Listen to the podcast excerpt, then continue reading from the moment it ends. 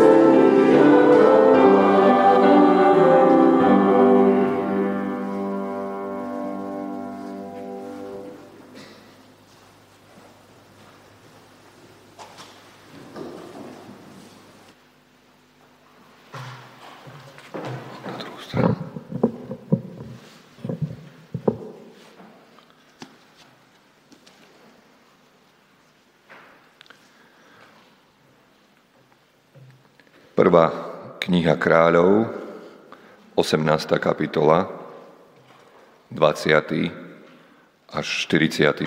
verš. Prvá kniha kráľov, 18, 20 a 46. Achab rozoslal pozvanie všetkým Izraelitom a zvolal prorokov na vrch Karmel. Tu pristúpil Eliáš ku všetkému ľudu a povedal Dokedy budete preskakovať na obe strany? Ak je Bohom hospodin, nasledujte ho. Ak je ním bál, choďte za ním. Ľud mu nič neodpovedal. Eliáš pokračoval v reči k ľudu. Zostal som už len sám, ako prorok hospodina, kým Bálových prorokov je 450. Nech nám dajú dvoch bíčkov. Jedného z nich nech si vyberú. Rozsekajú na kusy a položia na drevo. Oheň však nech nezakladajú. Ja potom pripravím druhého bíčka. Položím ho na drevo a oheň nezaložím. Potom budete vzývať svojho Boha a ja hospodina. Boh, ktorý odpovie ohňom, je pravý. Na to všetok ľud odpovedal. To je dobrý návrh. Eliáš vyzval bálových prorokov. Vyberte si jedného bíčka a keďže vás je väčšina, začnite prvý. Potom vzývajte svojho Boha, no oheň nezakladajte. Vzali teda bíčka, ktorého im dal. Pripravili ho a od rána až do poludnia vzývali bála a volali. Bál, ozvi sa nám. Nikde však o ňom ani chýru, ani slichu. I keď poskakovali vôkol zhotoveného oltára. Na poludnie Eliáš posmešne poznamenal. Kričte hlasnejšie, je to predsa Boh. Možno rozíma, alebo si musel odskočiť, alebo odcestoval. A zda drieme a treba ho zobudiť. Tak sa pustili do náramného kríku a podľa svojho zvyku bodali sa mečmi a oštepmi, až ich krv zalievala. I neskôr popoludní zostali vo vytržení až do hodiny pokrmovej obety. O Bálovi však nikde ani chýru, ani slichu, ani náznaku. Vtedy povedal Eliáš všetkému ľudu. Pristúpte ku mne. Všetok ľud k nemu pristúpil a on opravil zrúcaný hospodinov oltár. Eliáš vzal 12 kameňov podľa počtu kmeňov synov Jákoba, ktorému hospodin povedal, tvoje meno bude Izrael. S kameňov zbudoval oltár v hospodinovom mene a vôkol neho vyhlbil priekopu s výsevnou plochou dvoch sejí. Potom upravil drevo, rozsekal bíčka a položil ho na drevo a prikázal. Naplňte štyri krčahy vodou a vylejte na spáľovanú obeď a na drevo. Zopakujte to ešte raz. Urobte to i tretí raz. Urobili to i tretí raz. Voda sa roztiekla vokol oltára a naplnila priekopu. V čase pokrmovej obety pristúpil prorok Eliáš a povedal Hospodin, Bože Abrahámov, Izákov a Izraelov, nech sa dnes spozná, že Ty si Bohom v Izraeli a ja Tvojim služobníkom. a že všetky tieto veci konám na tvoj pokyn. Odpovedz mi, hospodin, odpovedz, aby tento ľud spoznal, že ty, hospodin, si Boh a znovu si získaš ich srdce. V tom spadol hospodinov oheň, strávil spaľovanú obeď, drevo, kamene i prach a vodu v priekope vysušil. Keď to všetok ľud uzrel, padol na tvár a vyznával. Hospodin je Boh, hospodin je Boh.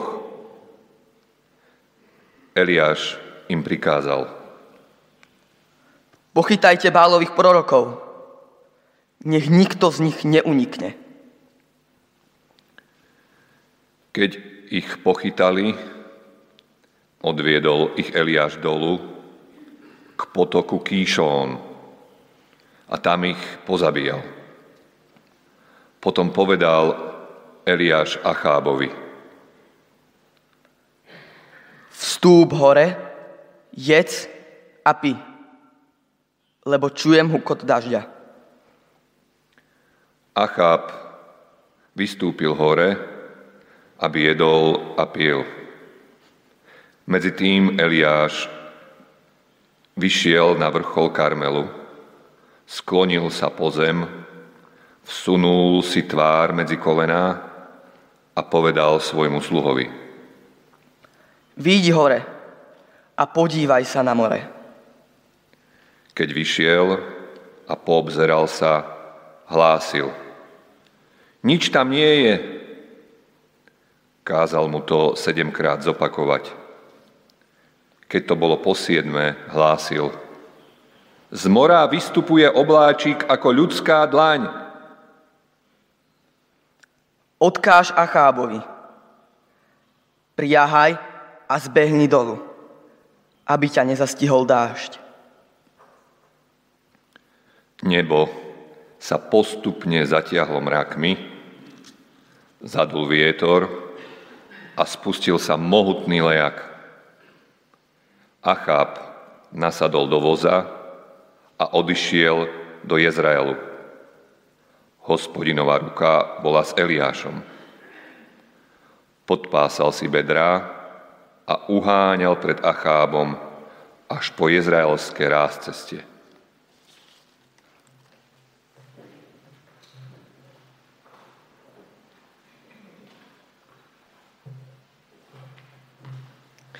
Postaneme k modlitbe.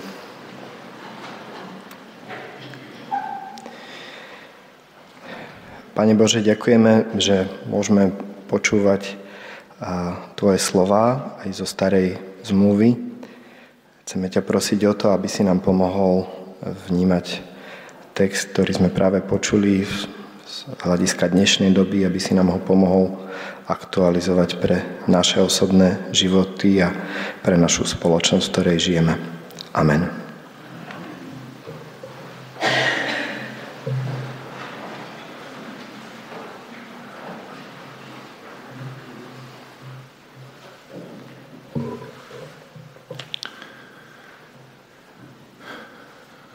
Druhé čítanie bude z listu Apoštola Jakuba, 5. kapitoly od 13. po 18. verš. Jakub 5, 13 až 18. Trpí niekto medzi vami? Nech sa modlí. Raduje sa niekto? Nech spieva žálmy. Nie je niekto chorý medzi vami? Nech si zavolá starších zboru a nech sa modlia nad ním, keď ho v pánovom mene pomazali olejom. A modlitba z viery zachráni chorého a pán ho pozdvihne. Ak sa dopustil hriechov, odpusti sa mu.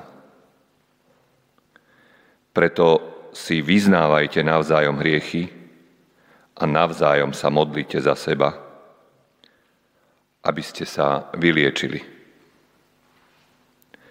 Mnoho zmôže účinok modlitba spravodlivého. Eliáš bol človek podrobený utrpeniu ako vy. Ale horlivo sa modlil, aby nepršalo. A nepršalo na zemi tri roky a šesť mesiacov. A zase sa modlil a nebo dalo dážď a zem vydala úrodu.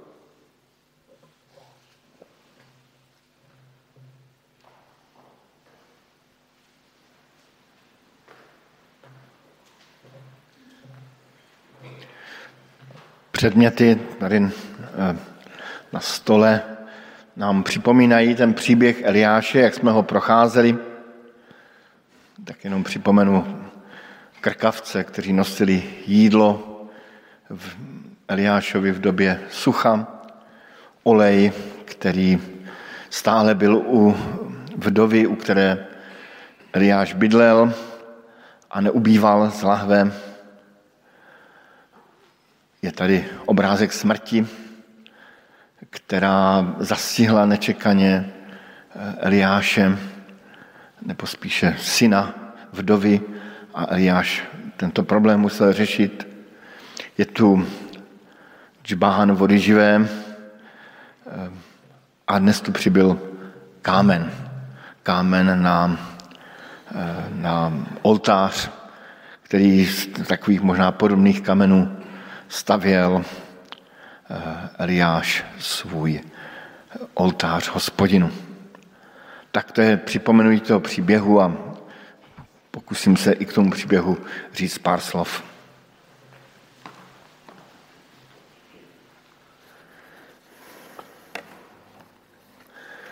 Přečený oddíl, který jsme četli, jsem měl velmi rád jako dítě. Ten příběh nám vyprávěla učitelka v nedělní škole a mě velmi rozveselila představa. Přiznávám, že jsem se tam velmi smál, když jsem si představoval ty poblázněné bálovy proroky, kteří tam křepčí kolem oltáře, řezají se do rukou a hodiny křičí báli, vyslyš nás. Legrační blázni. Později, když jsem byl teenagerovském věku, tak mě tam velmi bavila ta výsměšná poznámka Eliáše, kdy si dělal z těch bálových proroků eh, takový dobrý den nebo legraci a říká, křičte hlasitěji, vždyť je to Bůh. Třeba se zapovídal, nebo si šel ulevit. Možná není doma a spí, tak ať se probudí. Právě ta představa, že Bál má zrovna hnačku a nemá čas vyslýchat Bálovi proroky, mě velmi bavila.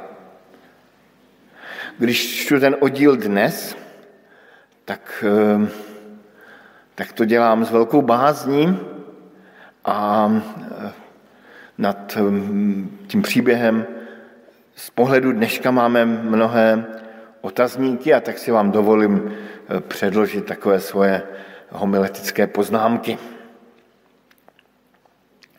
Eliáš se rozhodl vyřešit jednoznačně a i konečně nevěru Izraele. Izrael opustil živého Boha a oddával se vyznávání Boha úrody a deště, Boha Bále. Ten Bál to byl Bůh, který byl živý v představách toho lidu. Byl to Bůh, kterým se dá manipulovat, který se dá uplatit, který se dá naklonit všemi možnými magickými úkony. Aspoň taková byla představa vyznavačů bále. Nakonec to vidíme, to křepčení kolem toho oltáře, to, to řezání se do rukou. Určitě si toho Boha svého nakloníme. Ale v konečném důsledku to byl Bůh, který plnil lidská přání. A tajemství Bále je vlastně prosté. Nebyl to Bůh, byl to člověk, který do Bále vkládal svoje přání a představy. Bylo to náboženství, kde v centru byl člověk sám a zdánlivě bál. Jen připomínám ten příběh eh, Izraele, když se klanil zlatému teleti a teďka eh, křičeli značením, že Bůh nás vede, Bůh nás vede a mysleli na to zlaté tele, ale vedli to tele oni mužové, kteří, kteří nesli ten podstavec na toho svého bůžka. Nebyl to žádný Bůh. To je podstata ohavnosti, to je to, co se Pánu Bohu nelíbilo a co bylo v božích očích zlé. Bůh chtěl být Bohem Izraele. A co je zlé v božích očích, bylo zlé i pro Eliáše. Eliáš proto předstupuje před Achaba, toho hlavního pokušitele Izraele a říká mu, jako živ je hospodin Bůh Izraele, v jehož jsem službách. V těchto letech nebude rosa ani déšť, jen na mé slovo. A Izrael, na Izrael opravdu dopadlo sucho. Eliáš se ukryl u potoka Kérit, potom u vdovy a nyní se chystá k definitivnímu souboji, ve kterém si je jist, že vyhraje. Svolal lid Bálovi proroky na horu Karmel a dává výzvu. Dokedy budete ťahat na dvě strany? Ak je Bohom hospodin, následujte ho. Ak je jim bál, za ním. Dokedy budete ťahat na obě na dvě strany. Plán je jasný. Zvyzve Bálovi proroky, aby žádali svého Boha o oheň z nebe na připravenou oběť. A jestli zcela jist, že žádný oheň z nebe nespadne. Jestli jist, že bál neexistuje. A pokud existuje, tak jenom v těch lidských představách. Potom bude prosit o oheň z nebe na své oběti Eliáš. A tentokrát si byl zcela jist, že oheň z nebe přijde. A přijde konečné vítězství. To byl plán. A ten plán vyšel na plné čáře. Spadl hospodinou oheň, strávil a spaloval obetu, drevo kameně, prach a vodu priekopé vysušil. Keď to všeto kluk uzrel, padol na tvár a vyznával, hospodin je Boh, hospodin je Boh. Bálovi proroci byli pokořeni, lid skanduje, hospodin je Bůh, hospodin je Bůh. Eliáš nechává pochytat Bálovi proroky a zdá se, že je osobně u potoka Kýšon pozabíjel. Bylo jich téměř tisíc. A aby byl happy end úplný, přikazuje královi Achabovi, vystup nahoru, jes a pij, neboť slyším hlas deště. A dešť opravdu přišel. Dokonalý happy end. Když budeme ten příběh číst dál budoucí neděli, zjistíme, že to zdaleka takový happy end ani pro Eliáše, ani pro Boha, ani pro lid nebyl. A tak přijďme nyní, přistupme nyní ke zvěstě toho oddílu. Jsou dvě témata, která mě tam zaujala a se kterým se člověk musí vyrovnávat. První byla, první je téma obrovského risku. do kterého Eliáš šel. A druhé se týká radikality Eliáše. Pojďme nyní k tomu risku víry. Zkusme si sami představit, sami sebe představit v roli Eliáše. Jak velký risk to byl. Nechat svolat celý Izrael a prosit o oheň z nebe na zcela mokrý oltář. Co kdyby to nevyšlo? Co kdyby se přece jenom ten bál nečekaně probudil? Vrátil by se z toho záchodu. Co kdyby mu hospodin neodpověděl? Jak by to dopadlo? Docela určitě by na místě zemřel. Eliáš, zřejmě takové otázky, Eliáš si zřejmě takové otázky vůbec nepřipouštěl. Pevně věřil a počítal se zásahem božím. To byla právě jeho síla. To bylo asi něco, co se Pánu Bohu na Eliášovi velmi líbilo, že věřil, pevně věřil, nepochyboval. Zřejmě každý člověk se už někdy modlil za zázrak. Nejčastěji v oblasti uzdravení. Za zbožným, velmi zbožným věřícím primářem přišla do okresní nemocnice žena se závažnou diagnózou. Primář ji chtěl léčit a věděl, že se tato nemoc dá celkem snadno vyléčit a je nebezpečná. Ale tato žena mu řekla, že je věřící a že věří, že jí pán Bůh uzdraví. Do mé mocnice přišla spíše jenom z formálních důvodů, kvůli nějakým papírům. Zbožný primář ji chvíli přesvědčoval, ale ona se nedala. Trvala na tom, že jí Bůh uzdraví. A taky tento laskavý muž propustil domů. Žena do týdne zemřela. Mohli bychom pokračovat dál až k nešťastnému pastorovi, o kterém jste možná před deseti lety četli, a myslím, že takové příběhy jsou v podstatě každý rok, který v duchu biblických veršů hady budou brát do ruky, prohlásil, že hadí jed zabije jen bez věrce. A přímo na bohoslužbách se nechal kousnout hadem. Odmítal lékařskou pomoc. Věřil v Boha.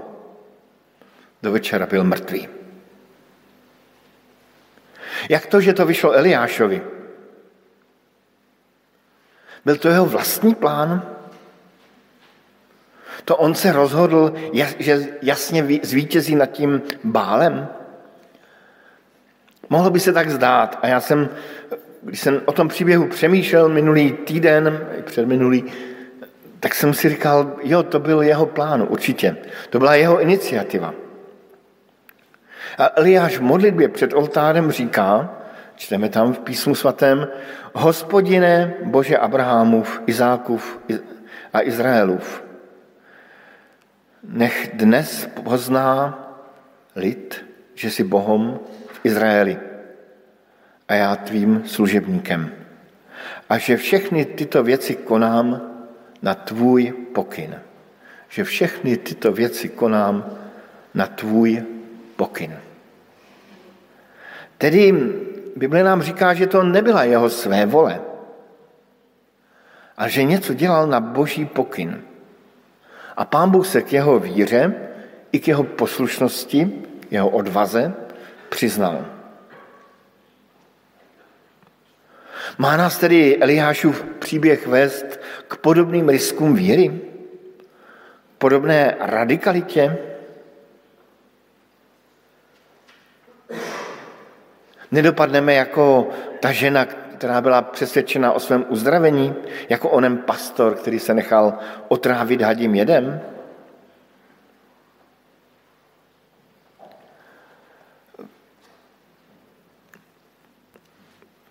Když čteme nový zákon, tak čteme hned na začátku nového zákona příběh o Pánu Ježíši Kristu, jak ho ďábel vyzývá, aby zkoušel Pána Boha, aby skočil z, ne, z věže a aby se to vyzkoušel.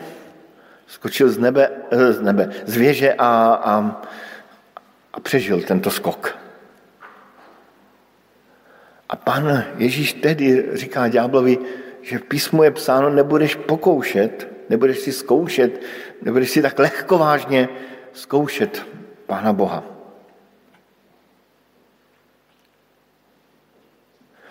Vždy je důležitá ona Eliášovská jistota, že tyto věci dělám na tvůj pokyn.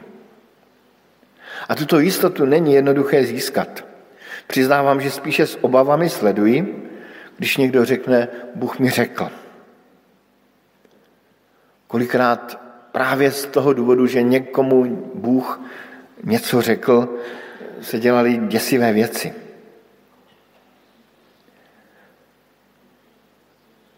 Ale i když máme tu jistotu, že jsme vedeni Pánem Bohem, třeba v nějaké oblasti, stejně vůbec není jednoduché věřit. A vždy zůstává velký prostor pro pochybnosti.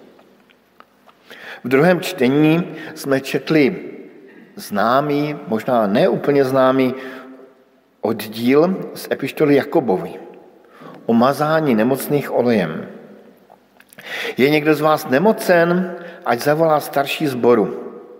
Ti, ať se nad ním modlí a potírají ho olejem ve jménu páně. Modlitba víry zachrání nemocného. Pozoruhodné na tom oddílu je, že Jakub neslibuje uzdravení. Používá tam mnohem širší pojem. Modlitba víry zachrání, pozdvihne, poz, pozbudí, uzdraví nemocného. To všechno se dá do toho pojmu napchat, tak říkajíc. Mohl Jakub použít ve své epištole termín pro pouhé uzdravení. Udělat z toho příkazu jakýsi automat. Je někdo nemocný, pomažte olejem, bude zdravý. Ale Jakub jakoby nechával širší prostor pro manévrování víry, nevěry, pro jistotu, nejistotu.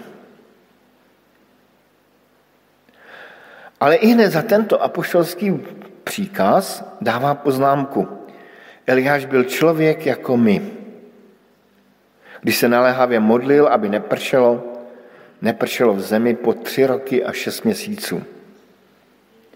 Tedy pozbuzuje nás k tomu, abychom jednoduše a s vírou se modlili. Abychom počítali s Pánem Bohem ne jako s filozofickým pojmem, ale i jako s živým Bohem.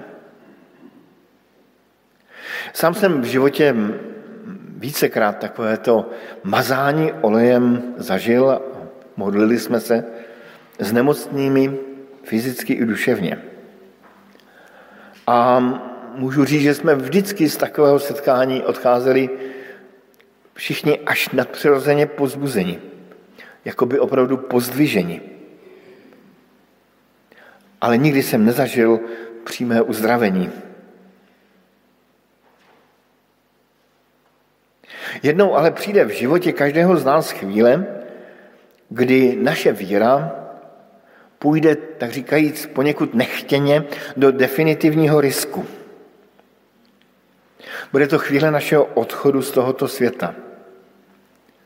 To je moment, kdy naše víra bude definitivně vyzkoušena. Budeme věřit, anebo nebudeme věřit. Budeme věřit, že v údolí stínu smrti.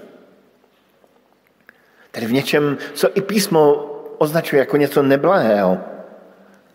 Budeme věřit, že v údolí stínu smrti bude s námi Pán Bůh, nebo tomu nebudeme věřit. A opět se nám zjevuje před očima to slovo z epištoly Židům, že bez víry není možné líbit se Pánu Bohu ani v závěru našeho života. Ale zároveň máme v evangelích slovo o víře, které je jako zrno horčičné, tedy malinká víra. Ale i ta malinká víra má svoji sílu.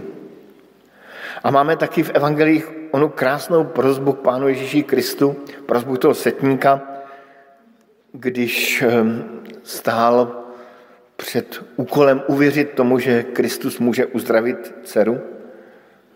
A on říká, věřím, pomoc mé nedověře. Jakoby nám pán Bůh se snažil ukázat, že oceňuje každou, každý kousek víry, každou snahu o víru. Věřím, pomoc mé nedověře.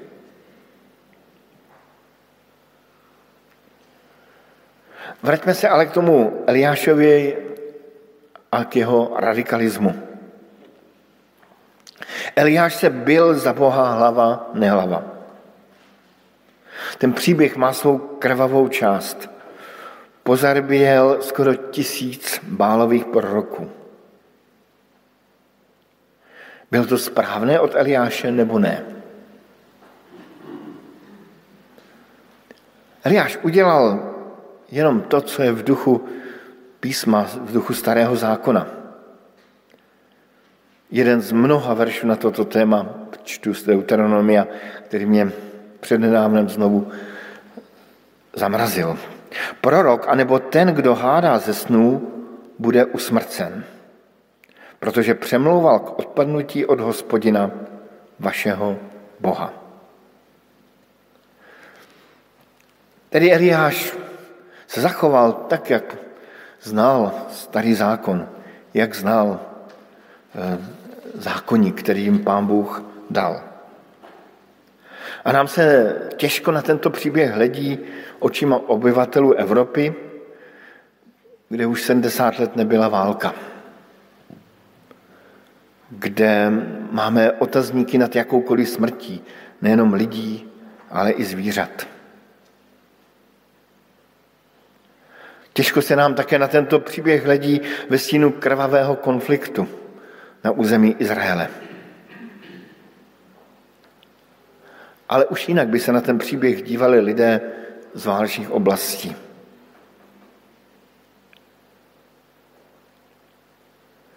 Co je na příběhu zřejmé, je to, že ani král Achab se neobrátil k hospodinu. Možná je tam jakási stopa po pokání. Poslechl Eliáše a šel se podívat, jestli přijde déšť. Najedl se, napil se, jako kdyby se mu ulevilo. Ale Achab je spíše naštvaný a ještě naštvanější je jeho manželka Jezábel, která už chystá pomstu. A to byla taková ta pravá čarodějka, dcera čaroděje, Jak přesvědčit nevěřící k obrácení k Bohu? Jak přesvědčit nevěřící k uznání toho, že hospodin je Bohem? Kolikrát se o to lidé snažili. Dokonce kolikrát se o to snažil i hospodin. Četli jsme tady o těch radikálních, tvrdých trestech. Takový člověk nesmí mezi vámi žít musíte se ho zbavit, musí zemřít. A pro nás je to, je to nepříjemné, těžké a zároveň tušíme, že nad tím vším musí existovat ještě nějaká vyšší cesta. Že nad tím vším musí existovat něco, něco ještě jiného. Nejenom vnější motivace, příkazy, příklady smrtí, ale i nějaká vnitřní motivace. Mám za to, že tuto věc ještě lépe než my sami ví i Pán Bůh sám. Tou vyšší cestou je podle mě jiný radikální risk víry. Příběh Bible nám vypráví jiný příběh o jiné oběti. Oběti, kterou neobětoval člověk, ale oběti, kterou obětoval Pán Bůh sám. Vypráví příběh Krista, který umíral na kříži. jako oběť za lidské hříchy, i za ty, kteří věřili v Bále, nebo v nějaké jiné bohy, i za ty, kteří nevěřili vůbec. Bible říká, že Kristus zemřel za hříchy každého člověka, každého z nás. Nakonec i v naší modlitebně máme kříž, který nám tuto oběť připomíná. Bůh smrtí svého syna dává najevo, že opravdu miluje každého člověka a má zájem o každého člověka. A že člověka k sobě zve všemi možnými způsoby. I těmi vážnými a tvrdými, i těmi jemnými vnitřními.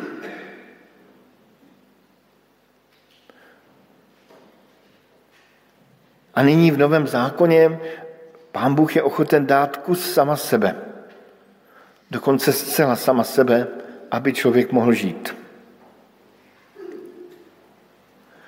Když to nešlo nějak vnějšně, tak uvěří člověk tomuto příběhu o boží lásce krví spečetěnou? Nebo neuvěří? Pán Bůh dobře ví, že ne každý uvěří. A přesto šel do velkého risku, do velkého risku, aby získal aspoň některé. Když jsem o tom přemýšlel, vzpomínám na jeden rozhovor, který jsem vedl se svým kamarádem, kterému jsem se snažil celý život ukazovat na Krista. A jsme dodnes velmi dobří přátelé. A vzpomínám si na ten večer, kdy jsem se rozhodl, že teď to vezmu radikálně. A radikálně jsem mu vyprávěl příběh o radikální boží lásce. O tom, že Pán Bůh za nás v Kristu zaplatil, že Pán Bůh se za nás Kristu obětoval, že nás ospravedlnil, že nás vykoupil drahou krví Kristovou. Tak jsme seděli v šeru pokoje a já jsem se nesmírně těšil, že na závěr ten můj kamarád vydechne a řekne, jo, já, já tomu chci věřit. Na tom konci našeho vyprávění byly spíš rozpaky. Slyšel jsem od něho jenom takové hm, hm. A byl mi to tehdy líto, že se nějak neroztoužil, že se neroz, nerozněžnil nad velkou boží láskou, která, která se ukázala v Kristu. A tak to prostě chodí. Někdo uvěří, někdo neuvěří. Přiznávám, že jsem rád, že nežijeme v drsné době Eliáše. Že žijeme v době jakési mírnosti, snahy o dialog, o vzájemné pochopení.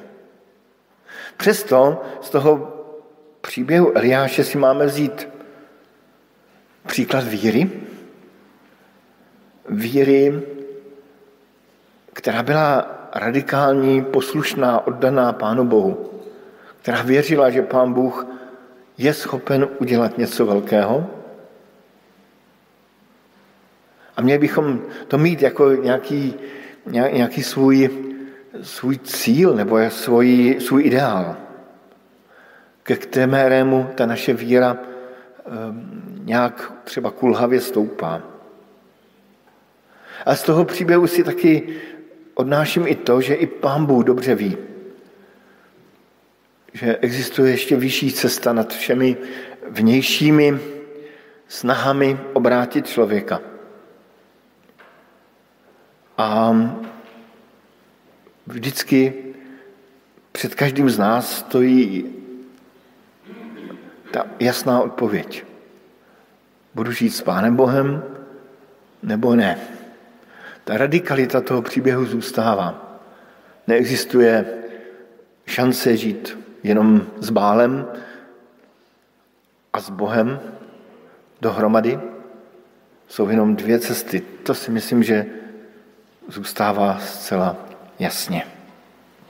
Tak tolik eh, několik mých poznámek tady k tomu příběhu a skoro se bojím říct na závěr amen, ale, ale říkám amen.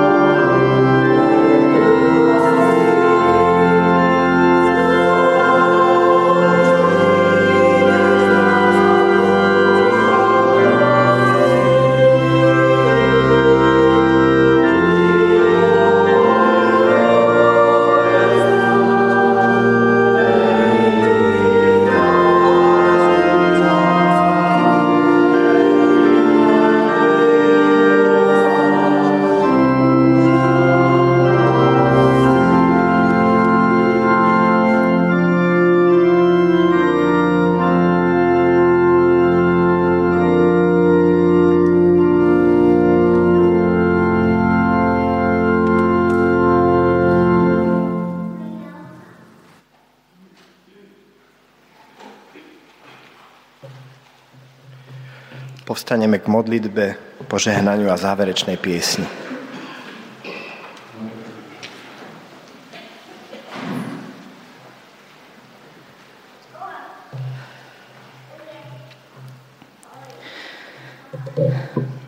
Pane Bože, aj, aj ja Ti chcem poďakovať za to, že nežijeme v tom svete, ktorý sa riadil s starozákonnými pravidlami a nariadeniami a že tých 10 Božích prikázaní a všetky tie ďalšie, ktoré sa Izrael riadil, si mm, pretavil na také dve najväčšie, že máme milovať teba a milovať svojich blížnych ako seba samých. Chcem ťa prosiť o to, aby viera, ku ktorej sa hlásime a, alebo ku ktorej chceme prizvať iných, um, sme sa vedeli naozaj nejak radikálne v nádeji oddať tomu, že existuješ, že sa nás môžeš dotýkať, napriek tomu, že mnohí okolo nás by to chceli nejak mať vedecky podložené alebo zažiť spôsobom, ktorý, po ktorom oni volajú. Um, Prosím ťa za nádej, že veci, ktoré si čítame, ktoré rozprávame, sú pravdivé. A prosím ťa za vieru v, v lásku, ktorá je voči nám milostivá a za lásku, ktorú by sme mali my mať pre iných. Amen.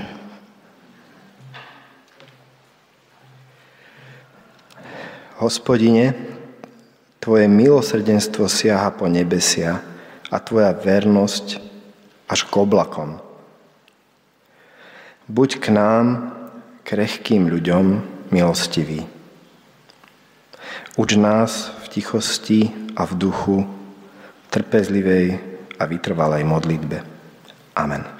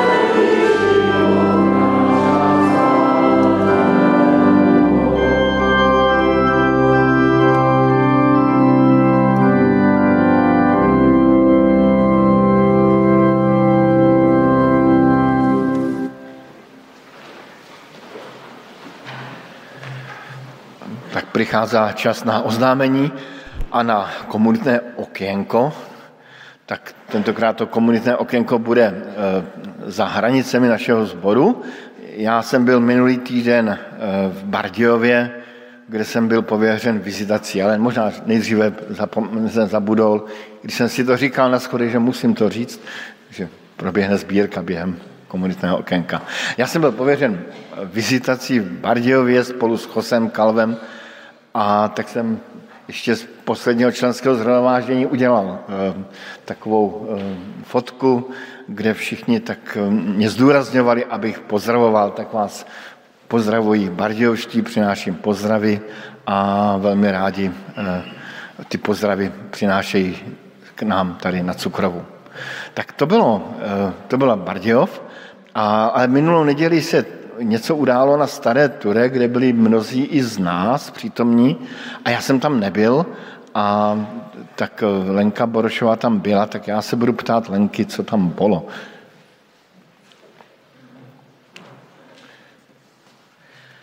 Dobrý deň vám prajem všetkým. E, takže stručne na Starej Turej bolo e, také výročné stretnutie, slávnostné, lebo bolo tam hneď 4 výročia, 130. výročie od napísania, e, napísania prvej novely Bez Boha na svete Kristinou Rojovou, 120. výročie od napísania románu Sluha, 90. výročie domova Bielých hlav, založenia domova Bielých hlav na Starej Turej a 10. výročie Múzea sestier Rojových.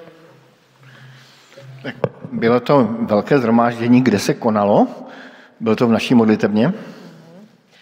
Eh, tak ak, ak ste tušíte, alebo možno viete mnohí, že, že Mária a Kristina Rojové boli členkami Evangelickej církvy, takže eh, toto zhromaždenie sa konalo na Starej Turej v Evangelickom chráme, ale bolo to také ekumenické stretnutie, pretože tam bolo eh, minimálne z církvy Bratskej dosť veľa ľudí, aj zo Starej Turej, z Bratislavy.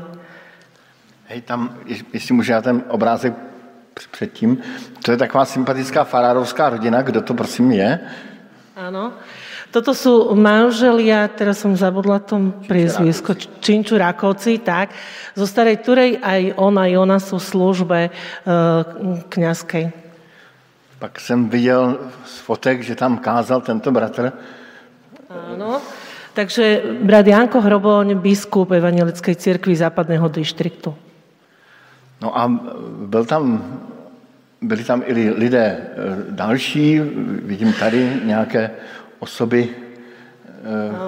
E, no, týchto dvoch ľudí, e, Ivetka Topolčaniová je predsednička občanského združenia Sluha, Peter Ferik je riaditeľ a zakladateľ občanského združenia Sluha, taká E, také srdce za tou všetkou prácou sestier Rojových na Starej Turej. E, a Ivetka drží v rukách najnovšie vydanie knihy, teda novely Bez Boha na svete.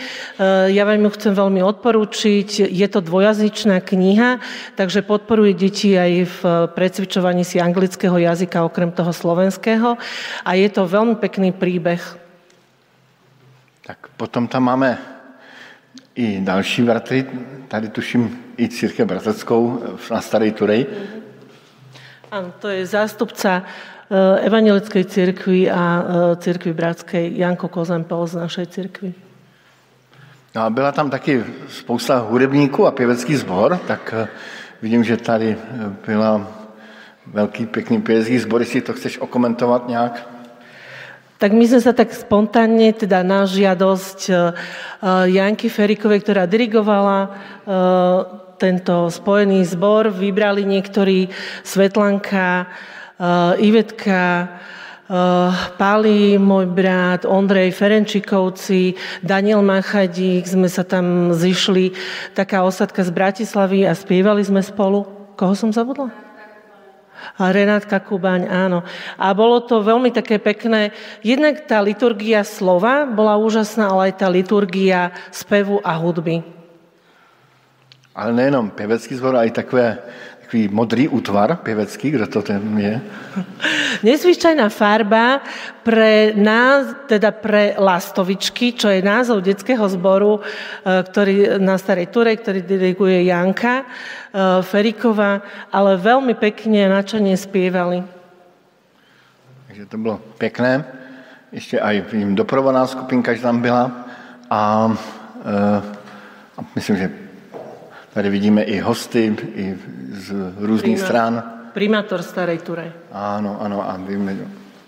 A tady je poslední závěr. To sám nevím, kdo je. No tak toto je veľmi dôležitý človek. E, Pálko Trúsik je to odborník a špecialista na život a dielo sestier Rojových. Keby ste mali niekedy možnosť e, si vypočuť z jeho úst podanie o ich živote, tak neváhajte, využite to. E, úžasné počúvanie, zaujímavé, podnetné a mne sa veľmi páčilo to prepojenie medzi tou históriou, teda tým, čo žili a čím žili sestry Rojové a tým, čo my s tým môžeme urobiť dnes. To jsou všechny fotky. A ještě tady, jsou, tady je e, záběr z expozice e, Kristiny a Marie Rojové, kam jste všichni zváni do muzea.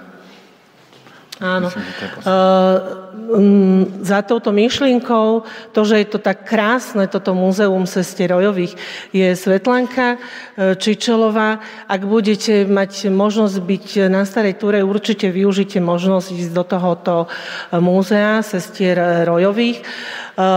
So Starou Turou je spájané naše spoločenstvo s mnohými nítkami, pretože mnohí z nás, mnohí z vás, ktorí ste v tomto spoločenstve, tak vaši predkovia pochádzali zo Starej Turej a bolo to veľmi živé sledovať aj na Starej Turej.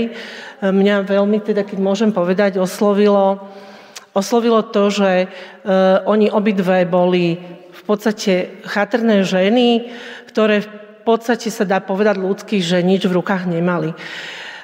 Dneska zasada strašne veľa výborov na to, aby rozhodli, čo sa bude robiť aj v tej sociálnej oblasti, ako to robiť a nakoniec sa neurobi nič alebo málo.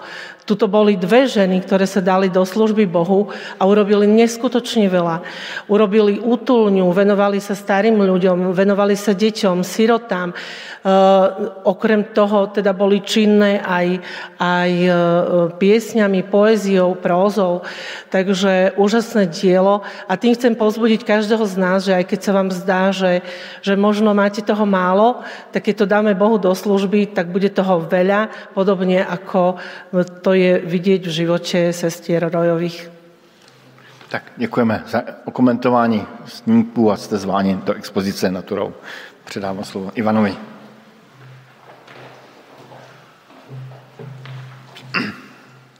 Ďakujeme, Lenka a Petr. A dovolte len niekoľko krátkých oznamov. Ehm, budúcu nedelu prebehnú bohoslužby s večerou pánovou ale okrem toho, že bude Večera pánova, vás všetkých srdečne pozývame na zborový obed. A teda okrem e, dobrého jedla e, chceme stráviť čas aj pri spoločných rozhovoroch. A tá téma rozhovorov je, že odkiaľ alebo kde čerpame nádej a ako tu nádej dávame e, aj ľuďom okolo seba. Pre deti bude zabezpečený program, takže aj rodiny s menšími deťmi kľudne prídite a budeme sa tešiť. A budúcu nedelu vás pozývame na integrované bohoslužby v Betanii Senec o 18.00. Všetky aktuálne informácie nájdete na našej webovej stránke. Ďakujeme za všetkú finančnú podporu, ktorú e, preukazujete nášmu zboru. No a najdôležitejší oznam je, že žiakom a študentom prajeme pekné jesenné prázdniny.